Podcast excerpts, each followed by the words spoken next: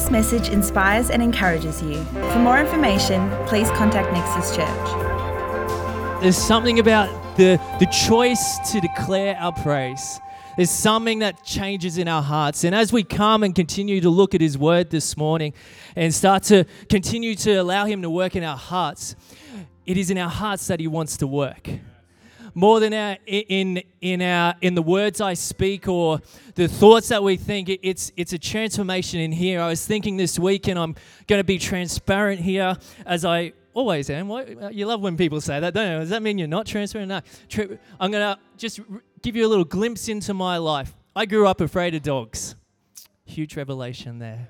Yeah, so I grew up afraid of dogs. And I was thinking this week, I have a dog. I have a cattle dog now. What was the change? It's sort of like it's a basic illustration, but I think it will speak to our heart. It's something that just came to mind this week to me. What changed was not I learnt some more things about dogs or this or that. I actually got around someone, my wife, who absolutely loved dogs. And it was in the being around her that something changed within my heart. I learnt some things. I watched. I know this is a silly example, but I just felt to share it, that actually it's a work in our hearts that changes. Maybe if we lift that was a fear I had. There's some fears that we have. It's actually a work in the heart that God wants to change in your life. So right now, Lord, we are open to your work in our hearts, in our lives. Lord, we recognize that you speak first to our hearts, because it's once you work in our hearts that then the expressions come in our actions and overflow. Rather than us trying to force it in our actions to then change, it's a change on the inside out. And Lord, that is what you're calling to us to speak to our hearts, to be transformed, to open our hearts to you as disciples, or as followers of Christ. So this morning, continue to work in our hearts to change our expressions out here. In Jesus' name, for your glory. Amen. Amen. Grab a seat. Great to have this time with you. I'm excited to get to the Word, and today we're going to Matthew chapter 5. And I'm excited because we're continuing this emphasis on going deeper. So why are we going to Matthew chapter 5 then? It's the Beatitudes. It's known maybe as the manifesto of Christ. This is the nature of Jesus, His kingdom, and the kingdom people that is He is about to reveal. Why are we going there? Because it's just what I said. Jesus here is speaking to hearts. More than it is ethics, more than it is what we're going to read as to how we are meant to live, it's first and foremost Jesus speaking and challenging the hearts, not of anyone, but of His disciples. Hearts of His disciples. He's not speaking here. And we see in the first couple verses, it says, "Now when Jesus saw the crowds, He went up on a mountainside and sat down, the position of a teacher." And listen, hear this. His disciples came to Him and He began to teach. Jesus is not speaking to the curious here. He's not speaking to the interested. Although they're around, the crowds are there, but He's speaking to disciples. And we've heard last week and through our time so far that a disciple is someone who's hitched their life, who's attached their life to Jesus, who have oriented their life and adjusted their life and in this respect sold up everything and said, "I'm living with you, Jesus. You're my everything. I have no sort of eject button here. I'm in. I've committed. I'm your disciple. I'm living with you." This is who Jesus is speaking to. And when we come to this, that's hugely important to know and to recognize, because what it means is these words only truly start to make sense from the posture of a disciple.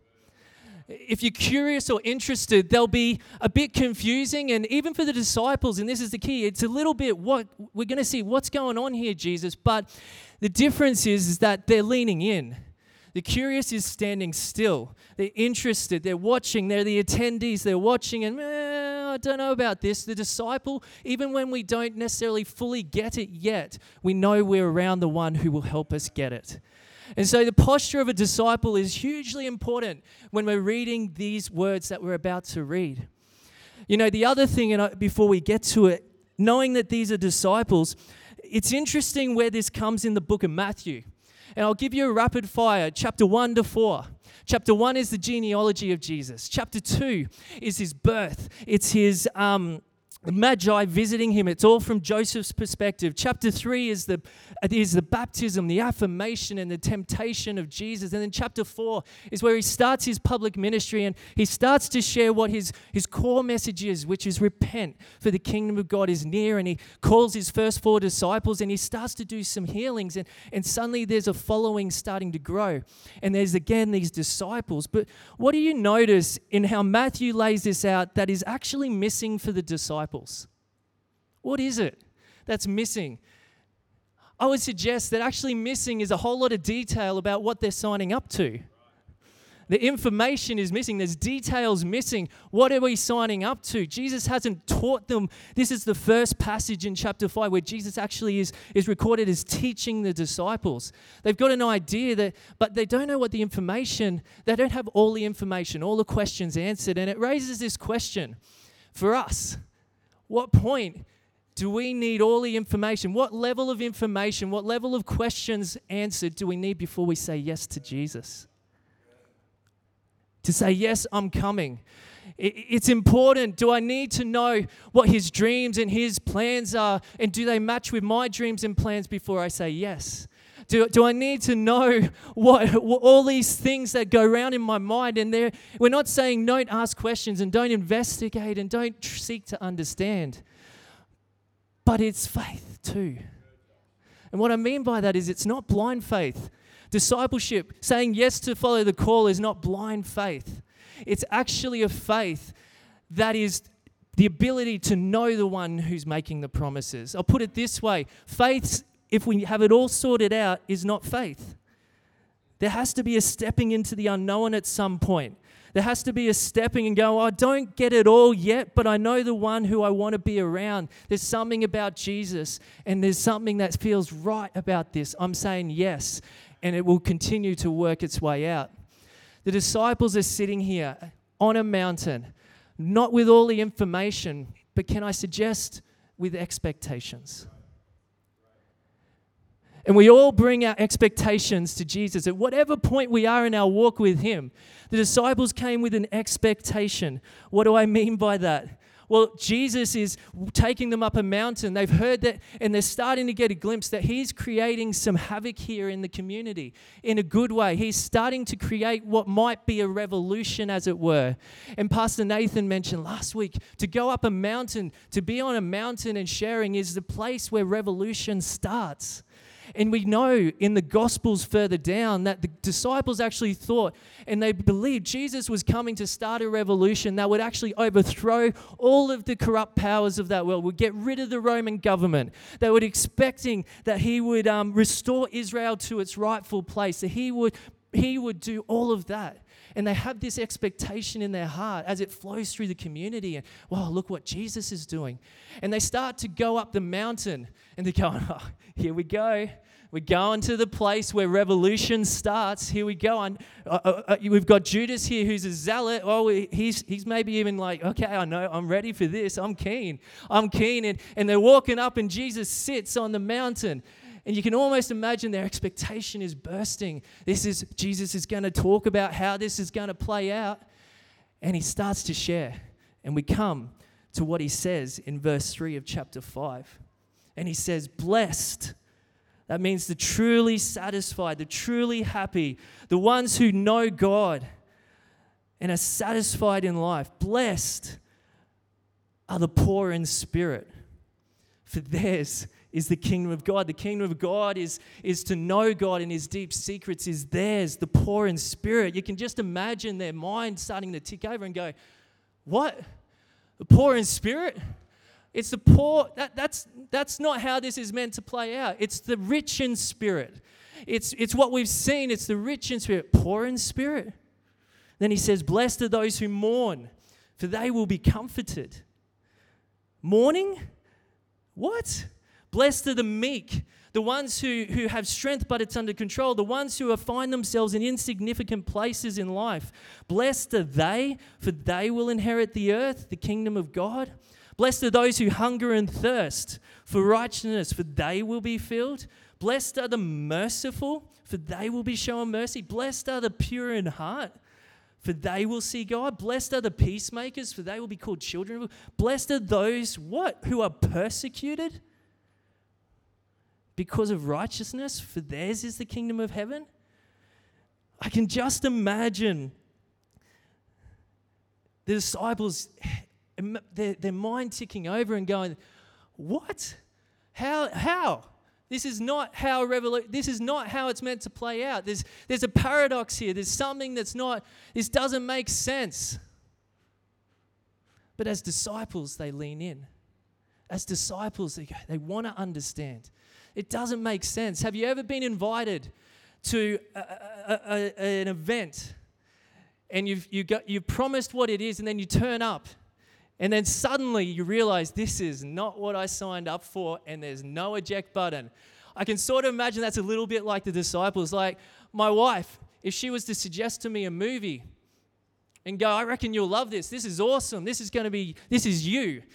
You will love this. And you walk in, and as the intro rolls, you go, this is not what I signed up for. What is going on here? But then by the end, I'll just play this analogy out of it. By the end, I go, I get why. The intro was a bit slow, but man, it picked up, and I love that. You know, I imagine that's a little bit, those silly examples, but a little bit like the disciples were feeling. I have sold everything. I've hitched my life to Jesus. I have said I'm following you, and then suddenly, this is not what I signed up for. And sometimes I think we can feel like that. It's not bait and switch with Jesus. That's not what we're talking about. It's just sometimes we bring our expectations to Jesus that actually just aren't right. They're not what Jesus has actually talked about. They're not who he is. They're not his plan. They had it right or in the big picture. Yes, he's coming to revolutionize, to restore the world to wholeness in every heart and individual. But it wasn't by the means they thought. It was turning the world's thoughts, the notions of blessing that they had picked up through the systems of the world, the notion of what a revolution was, of power and force, and we're going to have significance, and we're going to do this, and it's going to be awesome. He was flipping it on their head. And he was starting to work in their hearts. They go, actually, it's something greater. But it's a paradox. It's not what you expect. You know, when he says, blessed are the poor in spirit. And today I'm sort of giving an overview of what's here. And we're going to dig into this in the weeks ahead. But blessed are the poor in spirit. It's saying, blessed are those who are painfully aware of their exile and their need for help from God. Blessed are those who know their life is not really in their control. As much as we like to think, they know their life is really not in their control and that they are dependent on God. Blessed are those who acknowledge their inner spiritual poverty and their desperate, ongoing need for divine intervention, for theirs is to know God and his deep secrets. It doesn't, in our natural mind, go together that when we acknowledge our spiritual bankruptcy, we actually gain everything. Unlike when we acknowledge financial bankruptcy, we lose everything in the kingdom economy. When we acknowledge that actually we have limitations, that we can't actually earn our way to God, like the brother in the prodigal son, he can't earn his way to God and be self-reliant that way, or like the other son in the prodigal son, that the prodigal himself who said, "I'm going to just go and use everything that is available to me from the inheritance of my father." A self-reliance is saying, actually, we recognize our limitations and we go, I have poverty of spirit, but that means actually I gain everything because it means I realize I'm dependent on God, and that is the best place to be. Blessed are those who mourn, for they will be comforted. Mourn what is a good question there. It's not speaking necessarily to the troubles of life, but it's speaking to actually the allowing ourselves to see the brokenness that is around us and in us, and actually grieve that, mourn that, and in that repentance and in that sadness, come to Christ, who is the ultimate comforter. So often when we're mourning things or when we are facing those brokenness, we try to avoid it or we try to anesthetize it, as it were. And actually it means we avoid it, the thing that actually, or the one who actually brings comfort to us. When we mourn, it opens us up to actually step in a place where we're truly comforted and we start to see healing in our lives. But it doesn't make sense on the surface. Blessed are those who are meek, for they will inherit the kingdom of God. To be meek means to recognize our insignificance, not unimportance. Moses was said to be meek, but he was important.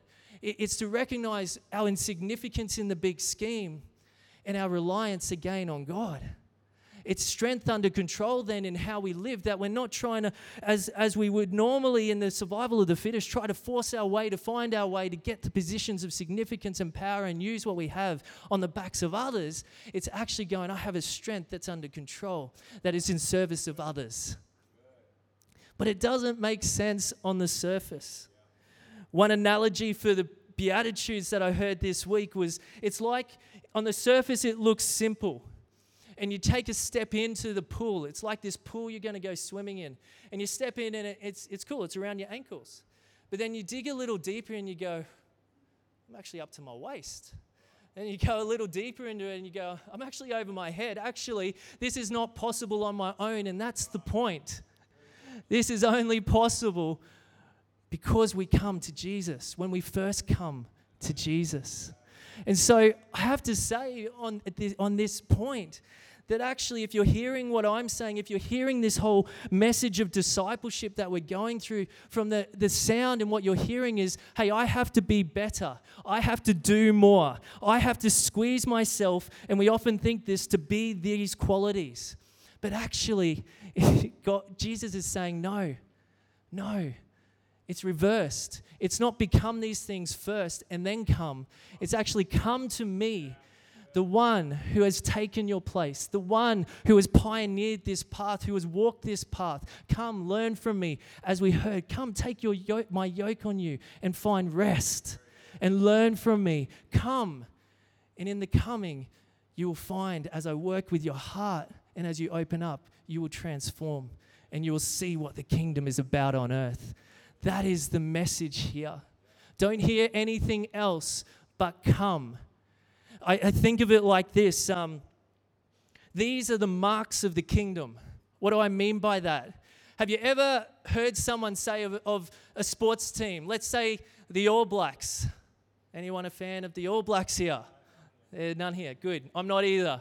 Anyway, but I've heard them say, when they see this amazing attack, or they see this amazing defense, or they see this player who just digs in. Have you heard people say, that's a mark of the All Blacks? That's a mark of the All Blacks right there. That defense, that attack, that's a mark of that mental strength, that's a mark of the All Blacks. What Jesus is presenting here are what people could see of us as he transforms our hearts, and we could go of each other and see and go, oh, that's a mark of a Jesus person. That's a mark of a Jesus person. Not because of anything we've done first, but because of what Christ is doing in our hearts, working in our hearts, that overflows to eventually express out here. It takes the load off, and yet we are partnered into it as well, because it requires of us something that is so challenging when we first hear it. It requires of us to not just say, yes, I'm coming, Jesus, but to take the posture of a disciple. All of this could be summed, these words, particularly in the Beatitudes, could be summed up like this. Surrender. Surrender. Will you surrender? Will we surrender? Will we take off the facades? Will we take off the things that we rely on to find comfort, to find strength, to find significance? Will we take those things off, lay them down, and go, actually, I am spiritually poor. I have limitations. Actually, it's a weight I don't want to bear, that I'm relying on myself. And Jesus says, you don't need to carry it yourself. Will you surrender? Will you humble yourself? Will you be real with him? Will you open your heart and say, hey, I bring it all and I surrender?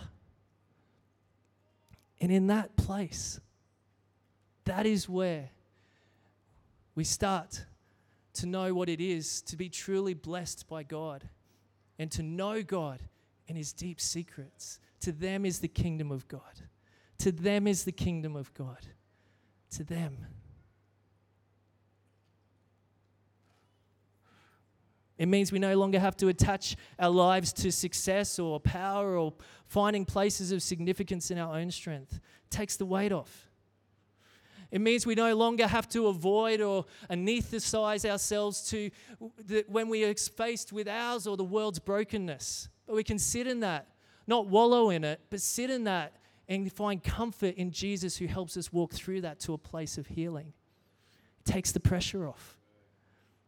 It means we can come and unlike the brothers, and it's an interesting point I'll touch in a sec, but unlike the brothers who said, who's the greatest, to Jesus, we can come and go, if it comes, if it doesn't, if success, if power, if greatness, or if finances or others to come, it actually is not my drive or my motivation, and therefore I am free in the kingdom economy because he is my dependency. It takes the weight off. But what I find interesting, is that for the disciples, it wouldn't have all made sense straight away. But they had the posture of a disciple. They were leaning in. But in fact, when we look throughout the Gospels, some of them never fully got it. Judas never fully got it. We know what he did at the end for money. The brothers were still not getting it. I think it was James and John. Is that the brothers? I think it is. James and John. They still weren't getting it, and they were going, who's the greatest? They're trying to find that place of significance. And that is actually encouraging to me, because it means today we don't have to get it all. The call first is to come. Say yes. Hitch your life to his. Take that posture of disciple and then learn of him. And as we do, as we surrender, we find that those things start to change, that we start to go, actually, I'm not seeking those things I once did. I'm not driven by those things. Actually, there is a blessing. There is a deep satisfaction. There is a knowing God I never thought possible in this paradox of actually surrendering to gain rather than seeking power and all those other things to gain. It's actually in surrender that we find that place of deep satisfaction in the kingdom. So the encouragement and the question this morning is, will you surrender? Will you lay down those things you're holding tight in your hand? Will you take down those facades? So I'm going to invite the team back. And we're just going to take a moment to pray and to sit with Jesus as if we are sitting with him on that mountaintop, allowing him to speak into our hearts what he wants us to hear, what he wants us to surrender. So I encourage you to take whatever posture that is for you, eyes closed, hands open, sitting, standing.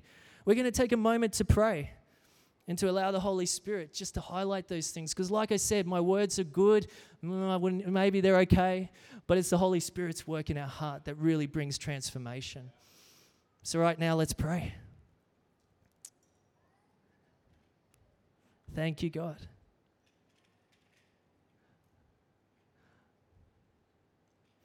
Lord, on behalf of all of us, I speak that we declare we bring our expectations to you. And Lord, where they have been misguided, where they have been not quite what we expected, who you are, Lord, we lay those expectations down. And though we don't fully understand it all, though we don't fully get all that you are saying to us yet, we recognize that is the journey of a disciple to come close to you, and you will reveal as we go. So Lord, right now, with the weight off, we come to you. And Lord, we surrender. We surrender first our hearts. We surrender those things which we've held to ourselves. Those dreams we've held to ourselves, we surrender them to you and know you have greater dreams than we could ever imagine. We surrender our pursuit of power or significance or success that would drive us, and we surrender to you, God. We surrender our facades where we go and we come and we worship, we lift our hands, but underneath we're still trying to rely on our own strength. Help us, God, to know what it is to truly depend on you with peace and with faith. We surrender. Right now, just speak your own words to him. Whisper them under your breath, what you surrender to him. It might be for some of you, it's the first time you're saying to him, yes, I am stepping in and I'm hitching my life to you. I am your disciple. I'm no longer curious. I'm no longer interested. I'm no longer attending only. I am in. For some of you, that is the step of surrender right now.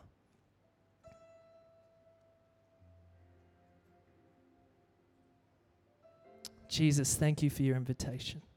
Thank you for what you do in our lives.